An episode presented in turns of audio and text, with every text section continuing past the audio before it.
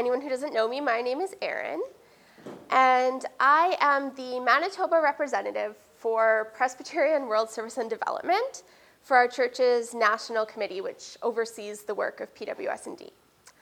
So PWS&D is the relief and development agency of the Presbyterian Church in Canada. And so Prairie Presbyterian is a part of the Presbyterian Church in Canada. PWS&D receives donations from all across the country, as well as we get money from the Canadian government, and we're part of alliances like the Canada Food Grains Bank and Action by Churches together. So lots of you know I was gone for four weeks in January and February, um, and I was on a monitoring visit to northern India with one of our program coordinators. So, like I said, PWS&D works through partners. We don't send Canadian staff to go run programs overseas. All our programming is run by local people for local people. So that means most of the connection with PWS&D with our staff is through phone and email. And that can be hard when you're not right there meeting people. And so to aid in relationship and capacity building, and as well as to meet some of the government's accountability requirements, our staff and committee visit our partners, we get to see the work firsthand, and we get to meet the people whose projects, who the projects are impacting. Uh, monitoring visits also involve a lot of meetings with boards, with management teams, uh, means meeting with accountants and auditors, um, means literally looking through receipts and finance books. Um, so it wasn't all just the stuff I'll show you pictures of. Some of it was sitting in offices looking at spreadsheets. um, but meetings like these help PWS&D make sure that we know where the donations of people like you are going, and it makes sure that we know they're being used for real change, for real people. So the first thing is a map of the world. Where's my pictures? Okay, there's my map of the world. Um, does any of the kids know where, what continent India is in? Anyone know what continent India's in? It's in Asia. So I know not everyone will be able to see my laser pointer. Whoa, go back, go back. but India's over here. So it's over here, we live over here. So we flew all the way over here. Okay, now you can go to the next map. So people always ask me where in India I was. The computer's really slow this morning, I apologize. There we go. So the best I can tell people is I was in the very center of India. So we were in a state called Madhya Pradesh. And so the biggest city in India is Delhi, which is way up here. So we flew into Delhi and then down here. So this, this region of India is really, really poor. Madhya Pradesh is one of the poorest states in India, and in some places, it has malnutrition rates about the same as sub Saharan Africa. So when we're looking at India, it's not just big cities, lots of technology, and the Taj Mahal. There's also lots of places where people are living on less than a dollar a day. Madhya Pradesh also has really high rates of maternal, newborn, and child death. And so in India, PWS&D works with the Church of North India, um, the Bhopal Diocese, and the Central Regional Board of Health Services. Um, so we spent time in Indore, which is the capital of Madhya Pradesh, and it's considered a smaller city, so it only has about 3 million people. so this is a map of Madhya Pradesh. And so the capital city Indore is over here, and then we spent time over here. So we were in this little tiny corner of India. Um, but everything looks really close together, but it's a lot of driving over dirt roads in the back of a Land Rover, bouncing around to get anywhere. Um, and in fact, one of the things I thought was interesting was we learned that until the 1980s, the Presbyterian Church in Canada actually um, was in charge of some of the roads in that area. So they had developed the roads for the missionaries to travel between church and health center colonies, and so they, until the 80s, the Presbyterian Church maintained those roads, not the Indian government. Um, so the Presbyterian Church has a huge legacy in India, right down to the roads. Um, so when I was thinking about what to tell you about this morning, I thought, I started writing this big presentation, and then I thought, no, like this is my family. I'm going to tell you my trip um, to my family. So if you guys want to go to the first pictures, there we go. So most recently, in the Madhya Pradesh region, PWS&D funded a project called the Community Health and Self-Reliance Project. So that's the project we were visiting. And the goal of the project was to increase health, so it's a health project, but also to increase self-sufficiency of the participants in the project areas. So the idea of doing development work is to work yourself out of a job, to work yourself out of an area. You don't want to create systems that mean your involvement has to last forever. Um, that's not development, that's just aid. So there was a lot of aspects to the project, and I'll show you a few of them today so that you can have an idea of the kind of things the Presbyterian Church is supporting.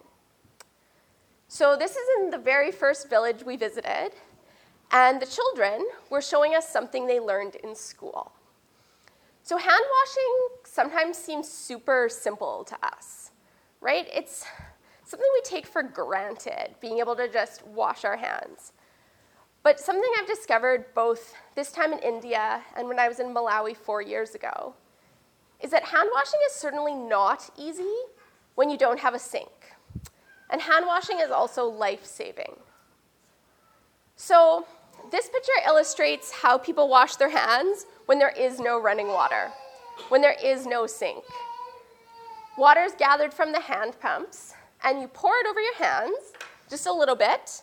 Um, then the kids show you, you scrub your soap, then you reach your hands out and they pour water them over them again. We take a lot for granted when water comes out from our taps. And something that always impacts me when I come back is remembering that we don't need to let our water run while we soap our hands up. We're just so used to watching the water flow. Now, hand washing significantly reduces the spread of diseases. And teaching children has been found to be very effective because not only do they learn this and carry it forwards, they bring it home and teach it to their families. So, you know, when kids are really excited about something they learn in school, they tell everyone about it. So, the next picture we have is of a hand pump in the villages. So, this would be a very, very deep uh, well that provides fresh water. Now, in India, there are lots of programs available um, for getting water, but a lot of the little tiny tribal villages have a really hard time accessing them. So, this might be because there's low levels of literacy and communication, there's caste discrimination, there's corruption. And so, one of the things the project worked on was helping villages connect to these government projects. So in this case, the government has a project to come repair your hand pumps, and this one had been broken. But nobody in the community knew about it. They don't have internet, they don't have TV. There's not really reliable mail service when there's a walk in community. So, how would they know? So, one of the things the project did was instead of saying, oh, we'll come and fix your hand pump, they said, how can we connect you to the programs that are always going on? So the next picture is some of the scenery from India. So I'm going to be honest, I had no idea what India looked like. Um, and India has many, many different climates and terrains. Um, it's got mountains, it's got plains.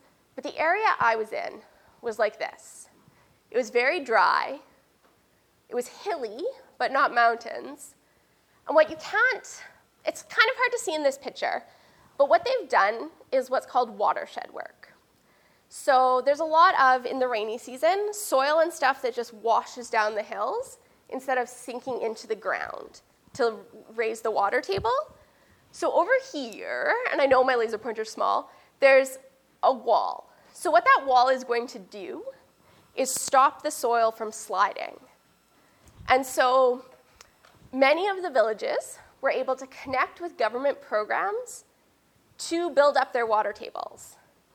And in fact, in this picture, this was one of the next one.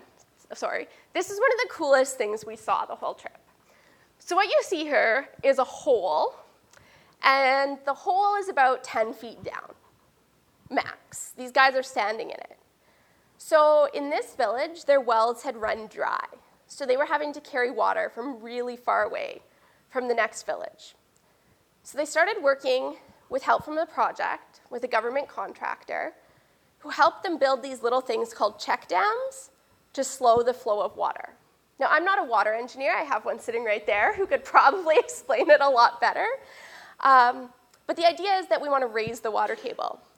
And so these two men were so, so excited to show us. They've been digging this hole, and they found water 10 feet down after only one rainy season. So their hope is after another rainy season that they'll be able to have water in their wells again. And that makes a huge, huge, huge difference. So the next picture I took is one of my favorite pictures from the entire trip. And it's my favorite picture because apparently selfies are universal throughout the world. Um, and so I don't speak very good Hindi at all. I speak like two words of Hindi. And these two women didn't speak English at all. But they were, we were very, they were very clear that they wanted to take a selfie with me. Um, so we did that.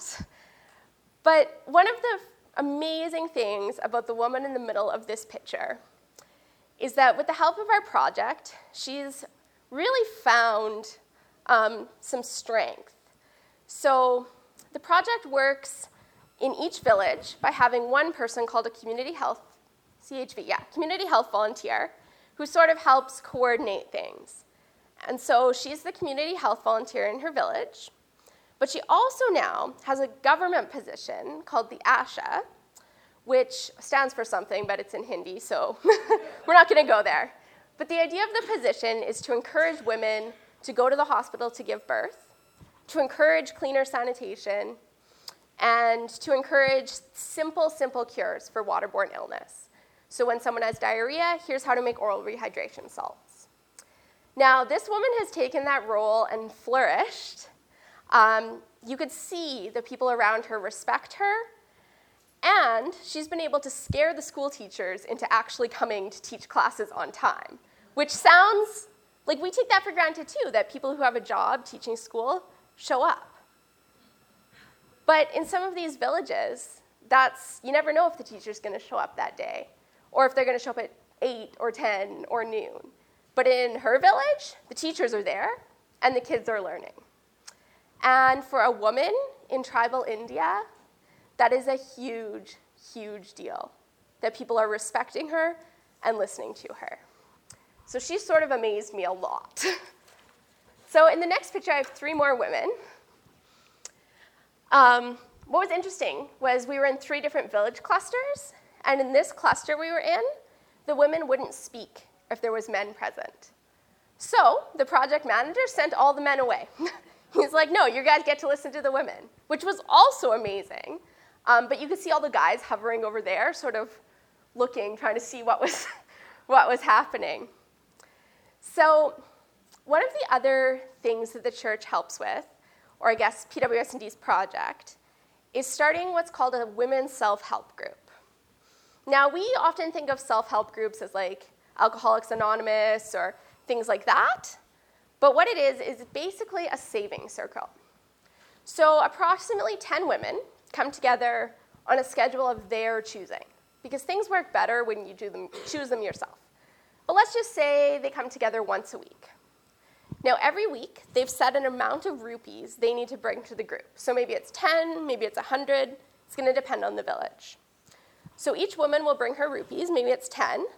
They put them in a common, common pool, and then the group members can borrow from each other. So imagine this if there's 10 of us, and we each brought a dollar a week to a group. So at the first week, we'd have $10, but after 10 weeks, we'd have $100. Now, maybe I need something. Maybe I need a suit for a job interview. I can now borrow from the group that $100, go buy my suit, then hopefully I get the job and I'm able to pay back the loan with interest and the pot of money is still accumulating because every week you're bringing your dollar. So the women are able to use this for things like buying seeds for their gardens, uniforms for school, school fees, um, starting a small business. Maybe it's buying a sewing machine. maybe it's paying for medicine, paying hospital fees, whatever it is. And it makes a huge difference. And the really cool thing about um, these groups in India is that after they've established themselves and have a record of loan repayment, the group can go to the bank, and the bank is able to make bigger loans. So some of the things people were buying would be like a bison for milk, or a buffalo rather, um, which are very different than Canadian bison, but they're called buffalo. Um, so for milk, which can improve their entire family's health and wellness, or chickens or goats with these bigger loans. We saw one woman who started a store in her village um, out back of her house, and she's now able um, to have her teenage daughter continue to attend school instead of dropping out to get married because there's money for that. So that's something the women are doing. If you go to the next slide, I'll show you something that the men are doing. I really thought those would turn out bigger. Anyway, the group of awkward looking men are a village farmers committee.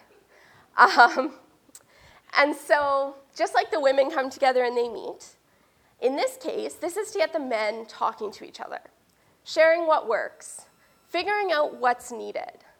So, depending on the community, there's different needs. Some communities need an irrigation system.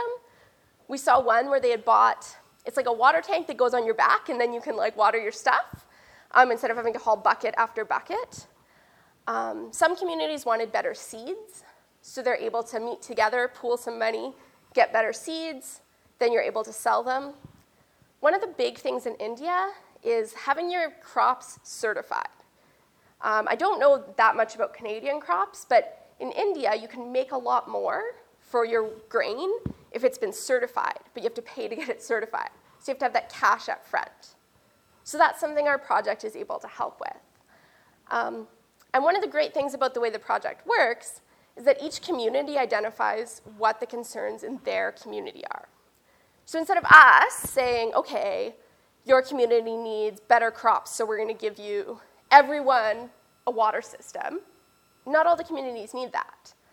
And we're working in 27 communities, and they all have different needs. So the next picture, okay, now we're going to talk about poop. so this is a compost, compost called a NADEP tank. And most of the composting in India was just sort of like, okay, we're going to throw things in a pile over there. This is a system that makes organic compost in six months. So it's a cement tank and it's got little holes on the side. And you put it in layers. So you use cow manure and then um, like grass or um, stalks from corn and then some soil and you make layers. Once it's full, you just wait. And after six months, you've got a whole ton of organic compost. So this woman's pointing to her fields and showing us, and she had a water source, which was also helpful, but she was showing us look how much I'm able to grow I don't have to buy fertilizer. It's not chemicals. It's organic, and it's made with stuff that's easily accessible in the community. And so everywhere I went, they were like, okay, we need more of these. We need more. Because we'd try it out with one farmer um, who would then tell his friends and his family, like, hey, this works so well, you should try it too. Because it's one thing for us to come and say, hey, this is this great way of organic composting, everyone should do it. But why would you do it if you didn't know it was going to work? Like, what was wrong with the old way? So, if you can find one person who's willing to buy in, it's a lot easier to get other people to buy in. Another thing that happened was some of the farmers were able to go and get training in conservation agriculture. Um, so, from the different villages, they would all go together um, and have one training done by um, staff hired by the project. They were able to learn better ways to farm, more about drought resistant crops, and things um, about collecting seeds and stuff. I don't know a lot about farming, the farmers know much, much more.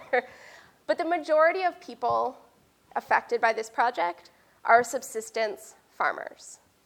So the only way that they're getting income and food is by farming on very small plots of land. So the next picture this is Rishiraj. is one of the project officers, and he's holding up his model for a kitchen garden. So, the idea of a kitchen garden is to help families get more nutrients and diverse nutrients. So, most people there, they're growing wheat, they're eating a lot of starch, not so many vitamins. A kitchen garden, it's a circle, it's like a pie. So, in the very center, you have room for a compost. And then you have these pies. So there's 14 plots in your kitchen garden with little walkways. I guess you could think of it like a wheel, too. And the idea is to grow 14 different vegetables and rotate around so your family can have a different vegetable for lunch and dinner for seven days. So, again, it's not always easy to get people to buy into something new. So, one of the things the project did was make sample gardens in each village cluster and show people, like, hey, look, look at these tomatoes and this. This works. And people were really excited about it. So, this is my last picture because I thought people would want to see this. this is um, the two people I was with. There's me on one end, and then Leah, who's program staff at PWS&D in Toronto, and Michelle Verway, who works for International Ministries. And we're standing outside a really big church. Now, this church was having a rededication, they'd built some new space, and so we were able to go to a giant festival. Um, and of course, because we were guests from Canada, we had to sit at the front on the stage. um, but the church in this little area of India is huge. Um, and the cool thing there is that the church doesn't discriminate um, by religion, by race, by tribe, by caste. Our project will work with anyone at all. And I really, really respected that because there are a lot of Christians in that area of India, but it's not held back because people aren't a Christian. So it's a way of witnessing without ever having to say a word. So India, India was amazing. Um, we did get to go see the Taj Mahal at the very end. We spent a little bit of time in Delhi, and it was very interesting to see the disparity between the very, very, very rich and the very, very poor. And I'm so glad that I'm part of a church that sees people from across the world and across the spectrum as equal in God's kingdom. Amen.